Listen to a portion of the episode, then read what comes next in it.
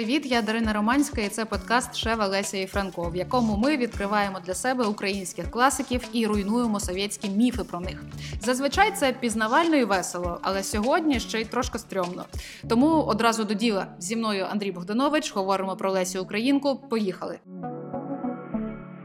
Вітаю теж вітаю наших слухачів, і в мене до тебе запитання, чому тобі стрьомно? Ну бо в мене е, була ілюзія, що е, про Лесю Українку то я щось знаю. Ну, типу, про Шевченка складно, стереотипно і здавалось, що нудно. Про Франка якось я в школі не, не дуже в мене склалося. А ось е, Лесю Українку я читала із захватом. Мені дуже подобалася лісова пісня. Словом, я думала, що ті уявлення, які я маю, це типу якась непогана вже база. І ось про кого, про кого? Ну про Лесю Українку епізод має бути точно цікавим, легким, ух, бомба ракета. А виявилося, що я просто напічкана совєтськими міфами.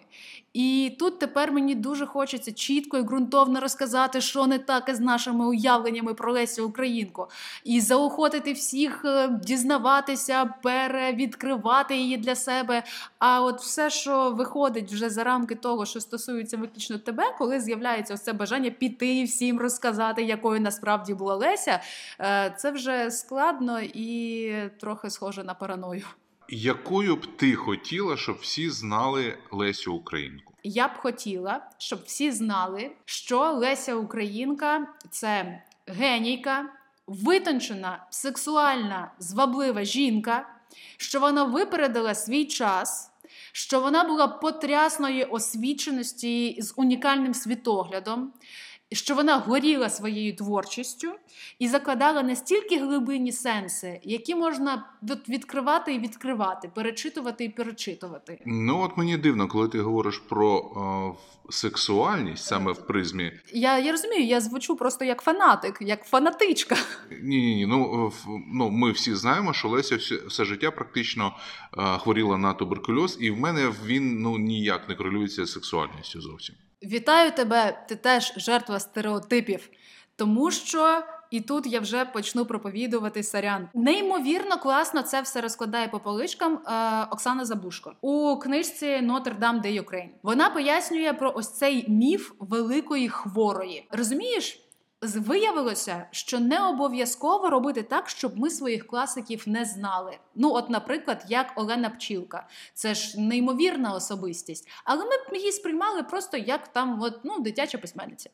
А є Леся Українка, і про неї знали всі, знали настільки, що вже аж трошки тумач. І ось цей образ величної хворої жінки, яка мучилася, хворіла і страждала у шкільних підручниках в шкільній програмі. Три сторінки з біографії Лесі.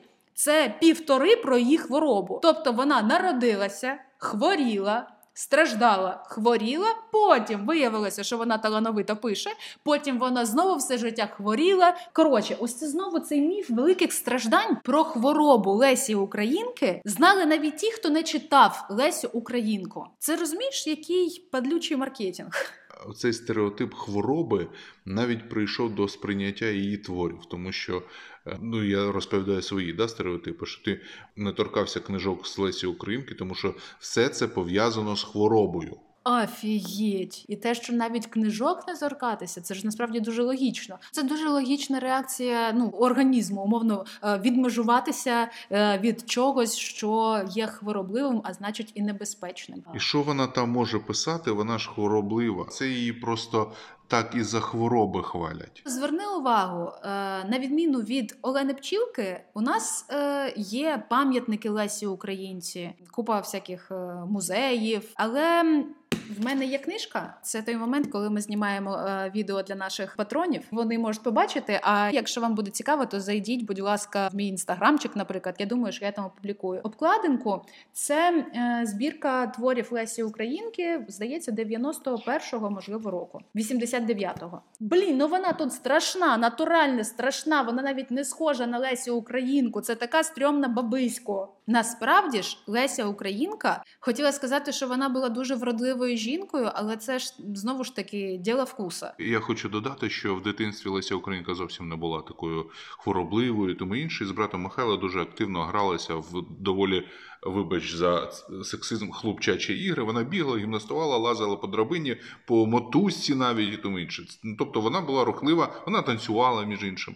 Вона була рухлива дівча. Але ми чомусь ну, про це не дуже знаємо. Я маю цитати про те, як відгукувалися про Лесю Українку навіть тоді, коли вона хворіла, е, була в санаторіях, коли її відвідували, і навіть в такому стані її сучасники відзначали її нетипову, дуже витончену вроду, називали її таку крихкість, витончено невротична, неземна, естетику визначають у її зовнішності. І Є досить відоме фото, там, де Леся Українка вже у віці, і там помітні яскраво виражені вилиці, глибокі очі. Тобто, це не про пишність, не про кров з молоком, але це справді виглядає красиво. Ну тобто, блін, десь на початку 2000-х популярним були ми були моделі на грані з анорексією, героїновий шик. А от якщо Леся Українка скинула на вазі,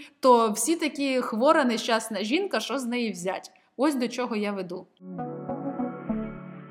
Ну, я тут е, загадую Мержинського, до речі, їх відношення, і Мержинський е, якраз підкреслював крихкість Лесі Українки. Він казав, що я б міг би вас залишити, але не можу саме за цієї крихкості. Спасибі за те, що ти згадав Мержинського, бо Мержинський це ще один величезний розділ, який мене бісить.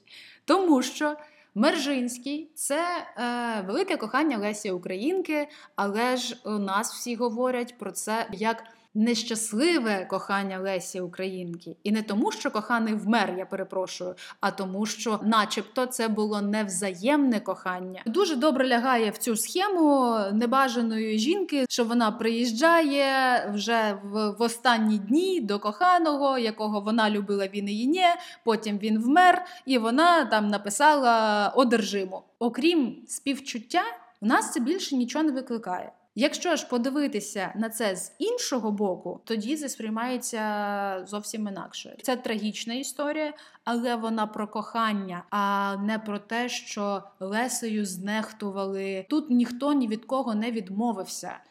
І в цьому зовсім інший сенс. Коли ти розумієш, що це жінка, яка дуже кохала свого виходить хлопця, що вона усвідомлювала, що він хворий, вона хвора. Туберкульоз у ті часи, ну це навіть не як снід в наші часи. Тоді зрозуміло було, що ну короткоплинність цих стосунків. Окрім того, вони були ризиковані як для неї, так і для нього. І тут вона, попри волю своїх батьків, його родичів, вона все кидає і приїжджає до нього. Ну, по факту, щоб попрощатися. Там просто ж є ще історія із родичами, які відмовилися від Мержинського. Власне, ну чувак залишився сам, коли вони всі звалили і від нього шарахались. Леся Українка е, мала можливість е, побути із коханим. Два місяці поспіль е, провела біля ліжка. Вона з, з ним залишається до кінця, ризикуючи собою. І коли він в неї на руках по факту вмирає,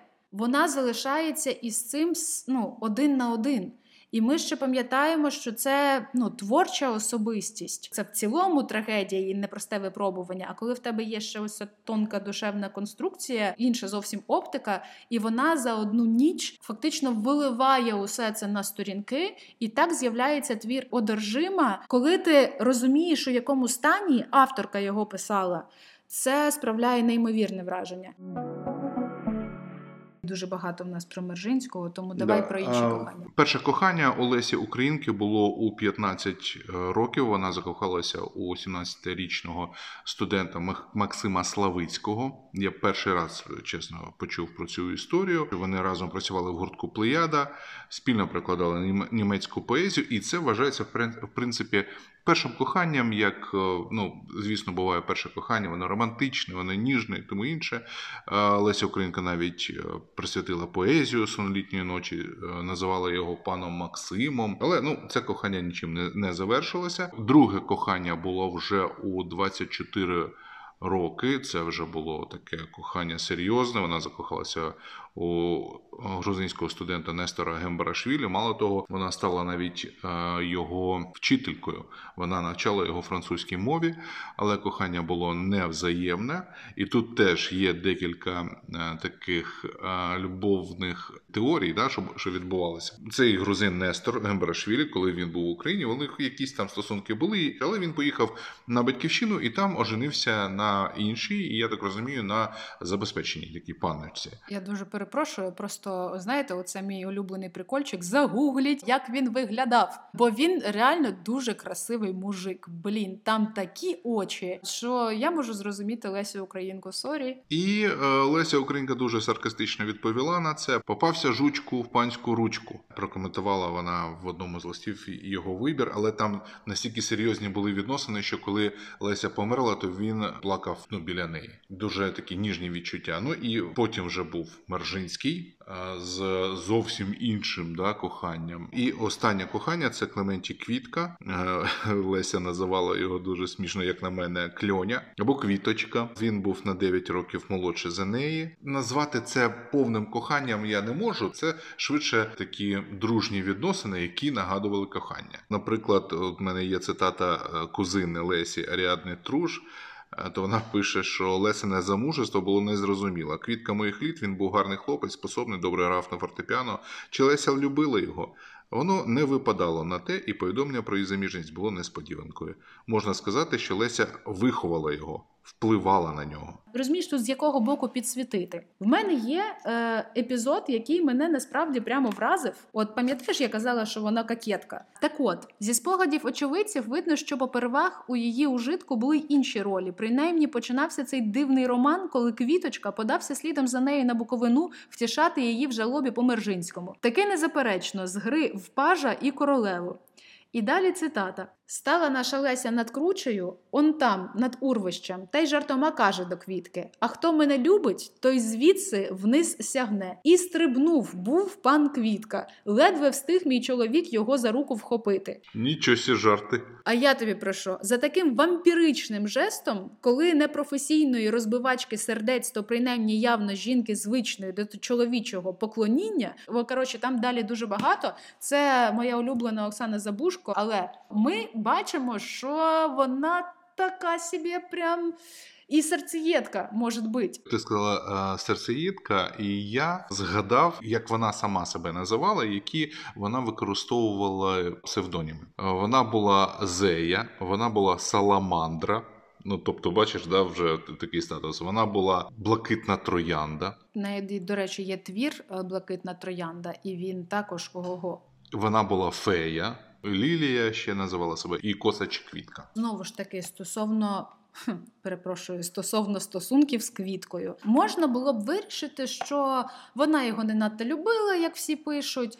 Що вона тоді з ним жила, неясно, а безісходності за Міржинським. Але ж також ні. Леся е, і ну, Лесина родина, скажімо так, вона була дуже забезпечена. Одружуючись з квіткою, суттєва частина е, коштів пішла на утримку родини квітки, починаючи з ну, того, що сам квітка не дуже багато заробляв, продовжуючи те, що у квітки була величезна родина, ще якусь його, не пам'ятаю, чи кузену, чи когось віддавали в якийсь пансіон, і за це також все платила Леся. Власне, через таку ситуацію, ну і ще її філантропські якісь е, прояви під кінець життя Лесі Українки вона вимушена вже е, була сама, ну не те, щоб позичати, то вона просила Волини Пчілки, щоб їй надіслали грошей, то вона просила повернути гроші боржників, яким вона колись сама позичала грошей. Тобто, ось е, останні роки були досить скрутними,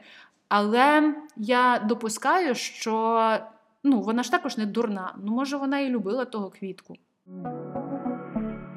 Продовжуючи тему стосунків, є ж ще потрясний міф про лесбійські стосунки Лесі Українки з Кобилянською. Ну, ну ти одразу здала, значить, тему, що це був міф.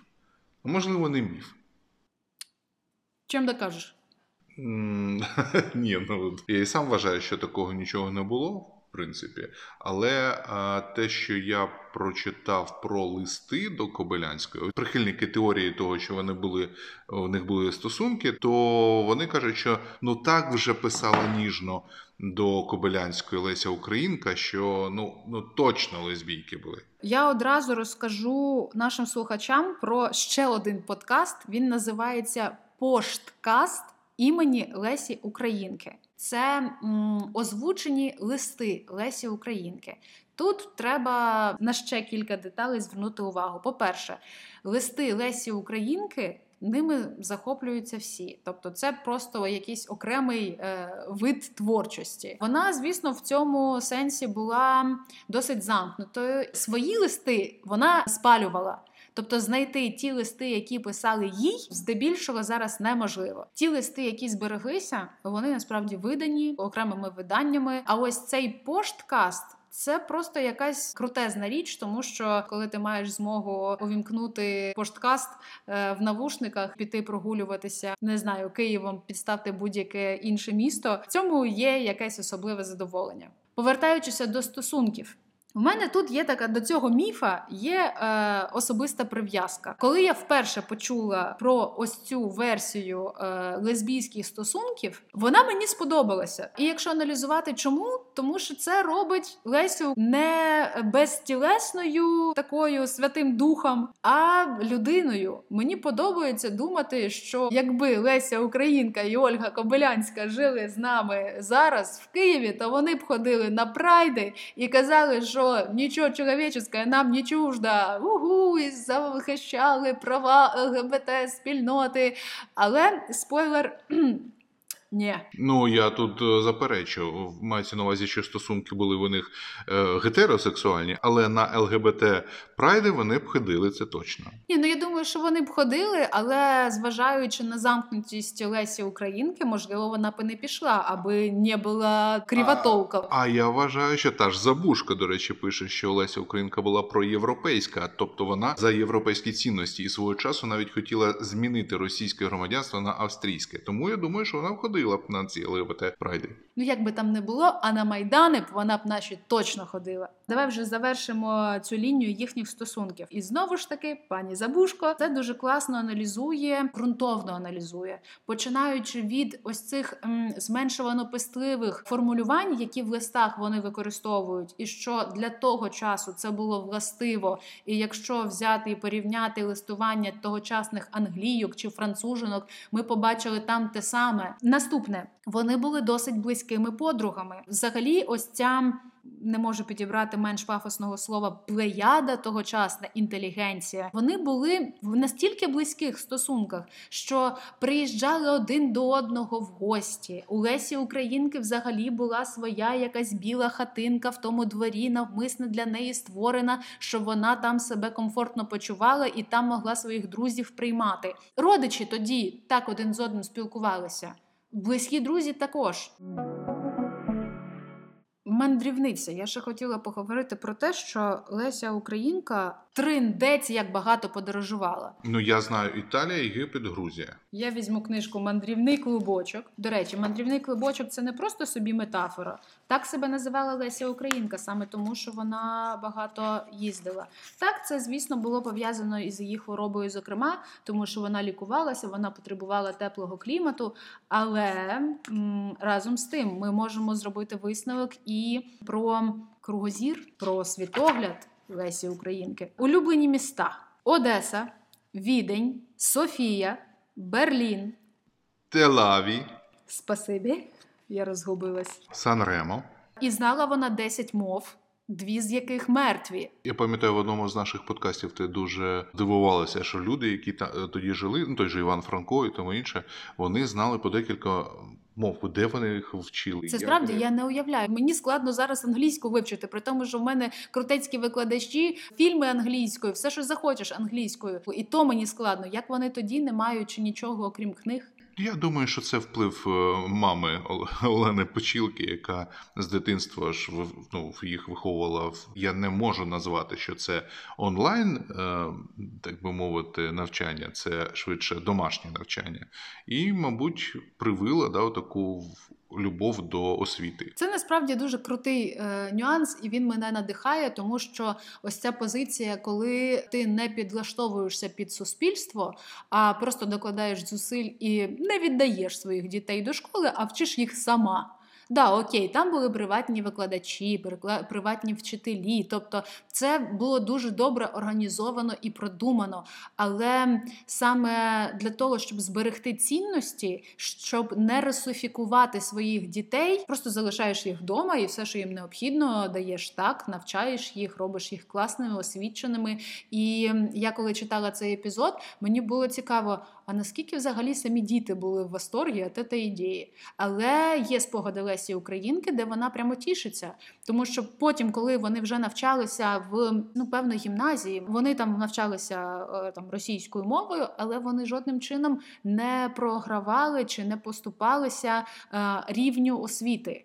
І ось цей фундамент, який був закладений, далі вже сформувало і громадянську позицію. Ну я нагадаю, що її виховував перш за все батько, тому що він був у декреті. Ну, не перш за все, а спочатку. Тут насправді е, є два моменти, яких мені не вистачає в тому, що я понавичитувала. Ніхто ніде прямо не пише про те, що Леся Українка не мала дітей. Це е, ну ніхто не заперечує, нічого, ніхто не, не приховує. Це якось просто ну блін, як замовчується чи що. Тобто, це, наче щось таке стидненьке. Ніхто не розбирає цю тему. Е, ну принаймні я не бачила, не знайшла, але ж це цікаво, тому що не мати дітей у той час це досить сміливий вибір. Я розумію, що певно це було обумовлено станом здоров'я. Ну, перш за все, тому що туберкульоз був і кісток, туберкульоз нирок, а потім ще й дістала туберкульоз легенів. І є думка, що вона просто не,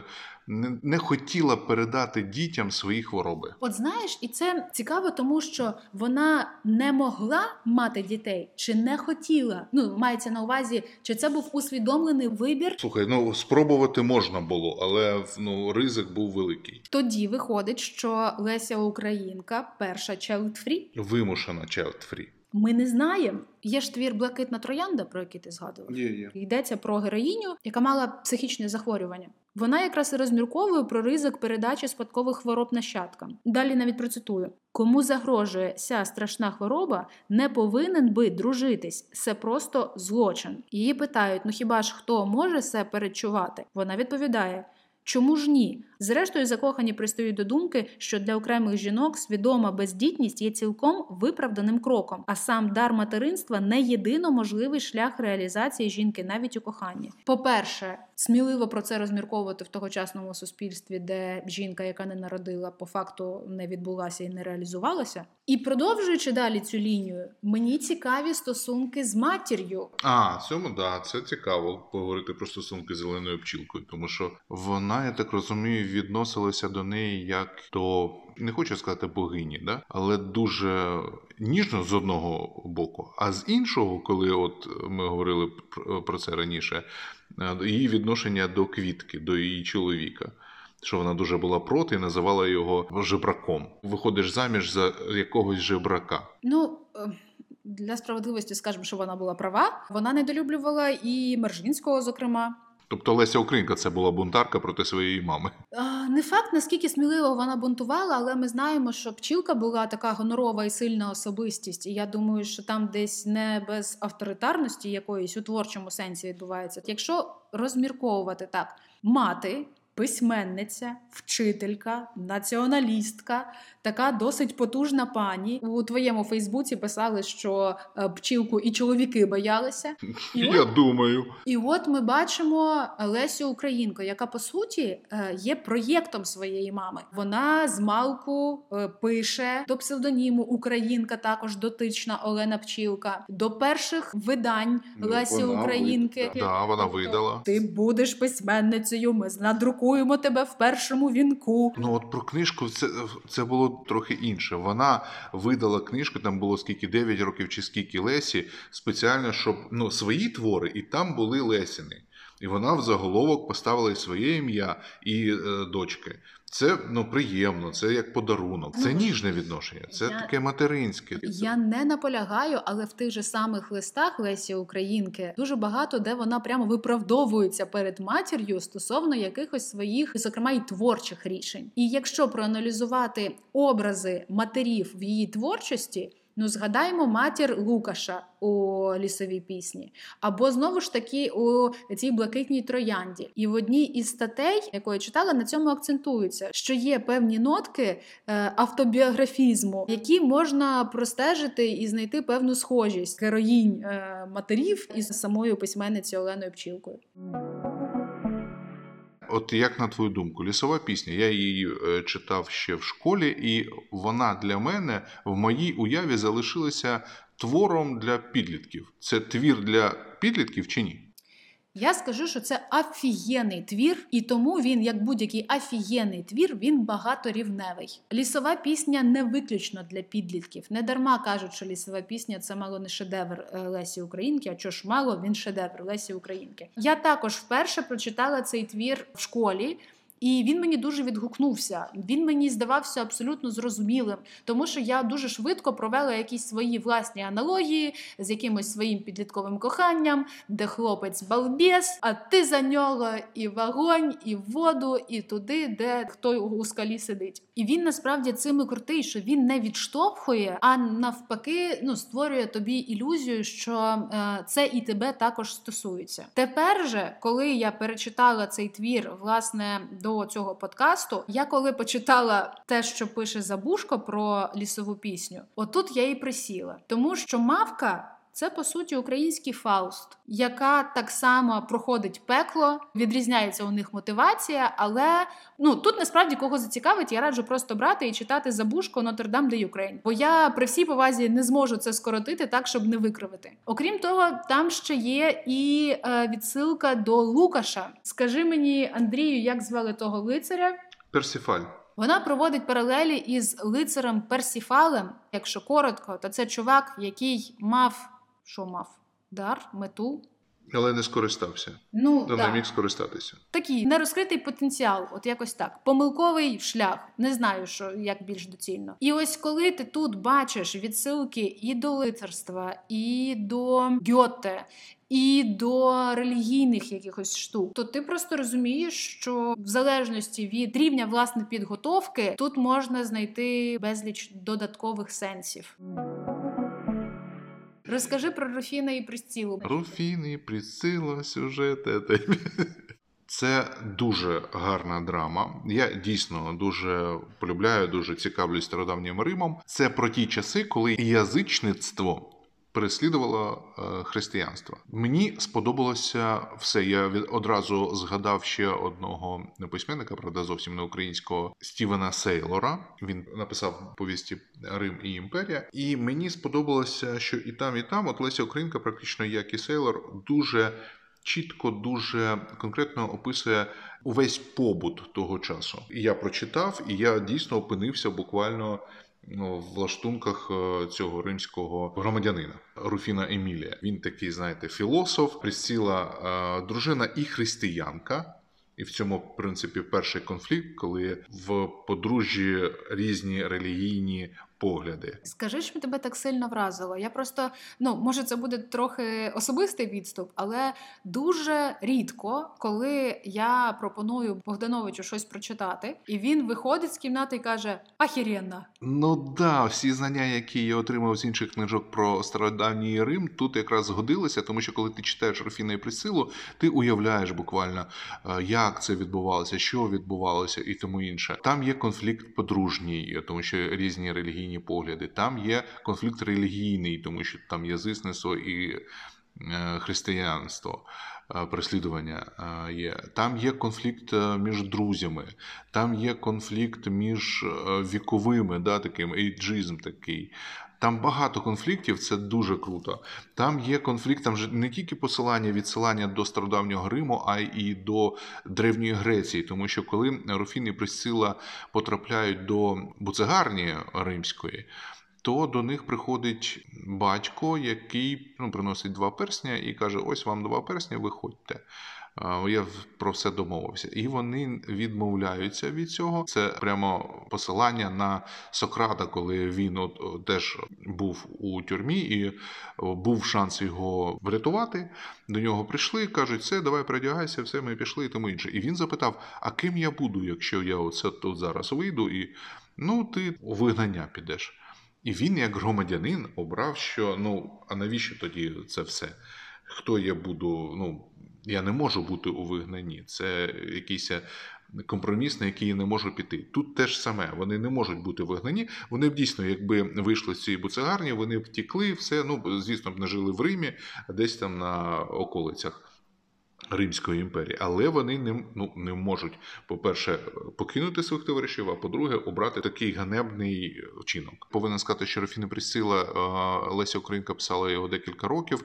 Е, дуже переймалася через те, щоб його взагалі опублікували, тому що там про християнство, особливо в ті часи, таке пишеться, що ну ця російська церква, вона і так у нас така, хотів сказати, ідіотська, ну в принципі, консервативна і зажахана. То вона б не пропустила е, такий текст. Дуже класно показані образи, дуже класні Е, класно показано прошарок усього населення Римської імперії. Хто там солдати, хто там християни, хто там, вибачте, проститутки, хто там е, торговці і тому інше.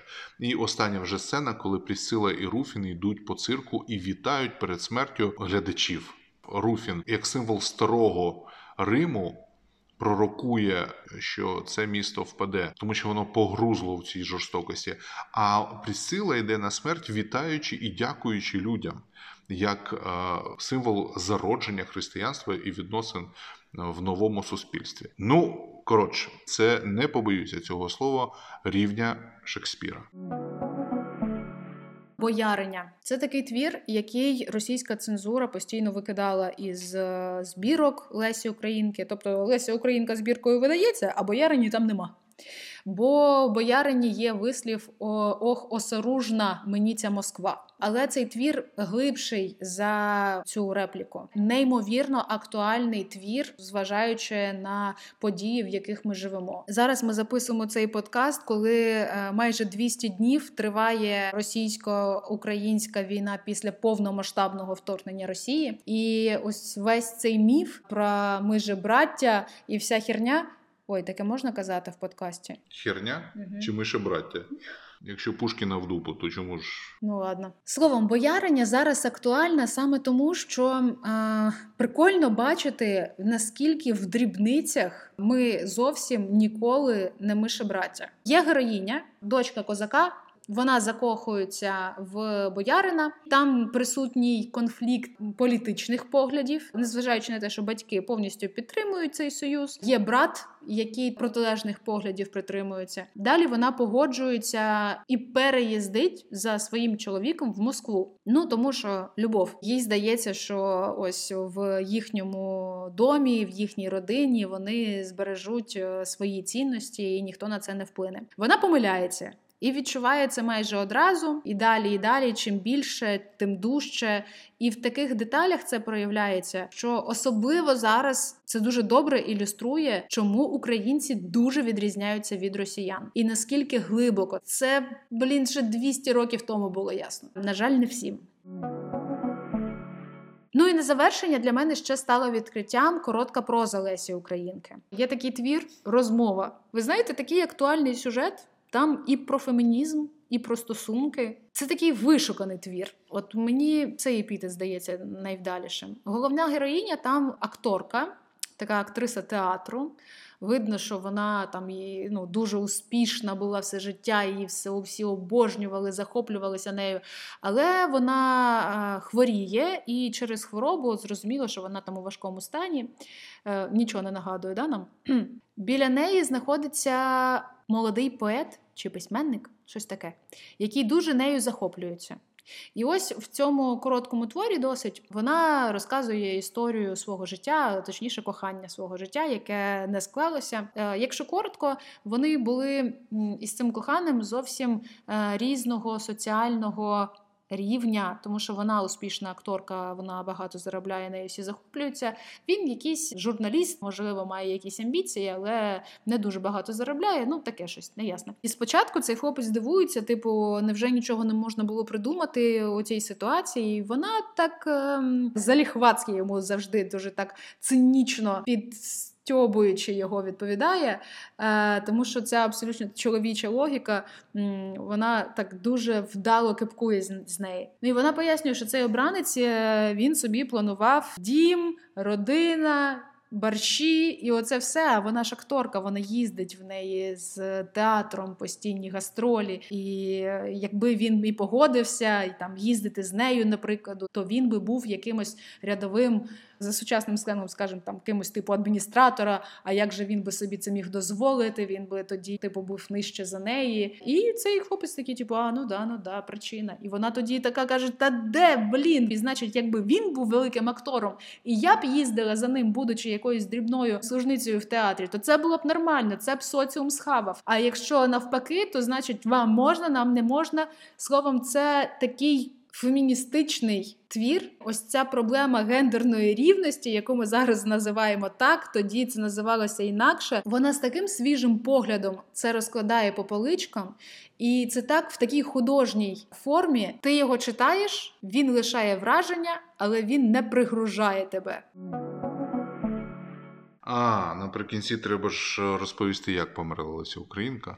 Вона померла в Грузії, в Сурамі 1913 році. Часи були тоді, якщо ви пригадаєте, це царська Росія, імперська. Звісно, до українців навіть після того, як вони вмерли, ставилися з насторогою та дуже погано. Тому е, усі похорони, всі поховання проходили в Києві під наглядом поліції. Влада боялася, що це це перетвориться на якийсь мітинг. Воно так і відбулося. А де вона похована? Вона на байковому кладовищі Київ. Несли її труну, і перед самим входом до кладовища труну понесли шестеро жінок. Це був жест про що? Жест поваги, я думаю, що до Лесі Українки, тому що це подруги письменниці були. Є відома світлина, до речі, де несуть жінки труну з Лесі Українкою. Ось а потім, вже як поховали, то багато людей залишалося біля могили, і це практично перетворилося на мітинг. Те, що так боялася імперська Росія. Висновки е, Леся Українка такий український Шекспир. Шекспір. А, ну да. Шекспир. Леся Українка е, дійсно український Шекспір, е, Шекспіриня, якщо можна так назвати. Вона не те, що талант, а талант з великої літери. І те, що я повернуся зараз до Лесі Українки, щоб її прочитати, це теж факт. А я від себе я б хотіла закликати переглянути і ну, типу, переосмислити. Знаєте, в якому сенсі обнулити своє враження, те, що ми знаємо про Лесю Українку, от станом на зараз, і от наново поглянути на неї свіжим оком. От такий лесен подкаст малята. Любі хлопчики й дівчата. Треба буде сходити на байкове кладовище і принести їй квітки.